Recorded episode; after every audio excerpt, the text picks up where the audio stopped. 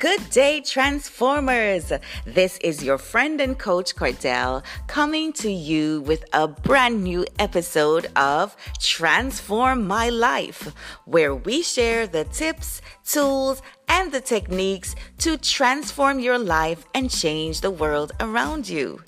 Now, today's topic is one sure way to never miss an opportunity. And our biblical tip comes to us from 1 Kings chapter 17, verses 7 to 16.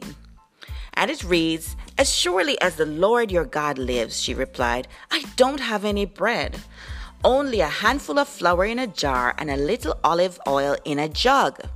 I'm gathering a few sticks to take home and make a meal for myself and my son, that we may eat it and die. Elijah said to her, Don't be afraid. Go home and do as I have said. But first, make a small loaf of bread for me from what you have and bring it to me, and then make something for yourself and your son. Have you ever heard the saying, when you have your greatest need, it is time to sow your biggest seed? I remember a time when I was just starting out in business and I was trying to market my first workshop. Up to a week before the event, I had several sponsors, but very little registered attendees. In fact, in the final days leading up to the workshop, I had spent all my money in preparation for the workshop.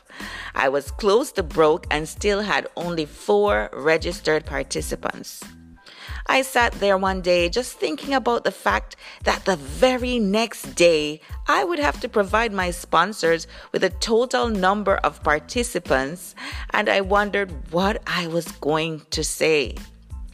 Then I got a word from the Lord to sow a seed. Sow a what? I thought. now I'm broke and down to nothing, and now you tell me to sow a seed, God? God's response did not change. Oh, yeah, He wanted me to give Him all I had. And sometimes that's what God does. When you're down to nothing, He has a way of asking you to make a sacrifice.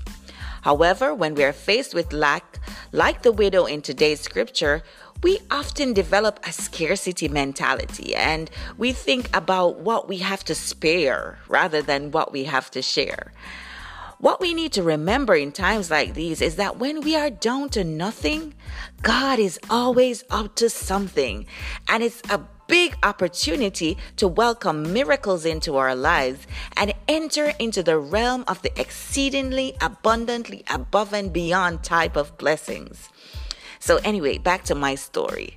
So, though I was feeling a little silly, I gathered up all the money I could find that day and took it to church, intending to just give my seed during the regular offering time.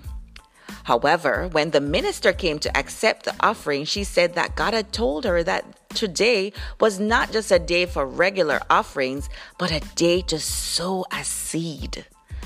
God had told me to sow a seed and he had prepared the ground to receive it. I knew right there and then that everything was going to be okay.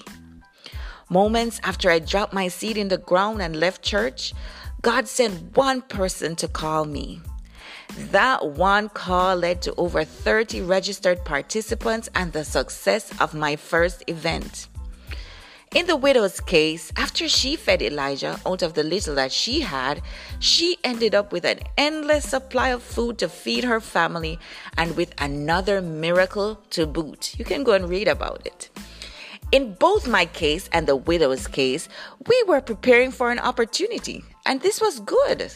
However, in both cases, our opportunity was masked in a request to sow into someone else's life. Today, you may be faced with a crisis in your business, in your personal life, or in your career. But the word in the streets is in every crisis, there is opportunity. Wherever there is lack in your life, lack of money, lack of encouragement, lack of love, lack of business activity, that's where the opportunity is. And in this season, I believe God is saying, don't be afraid. It's time to get some real seed in the ground by giving out of the little that you have.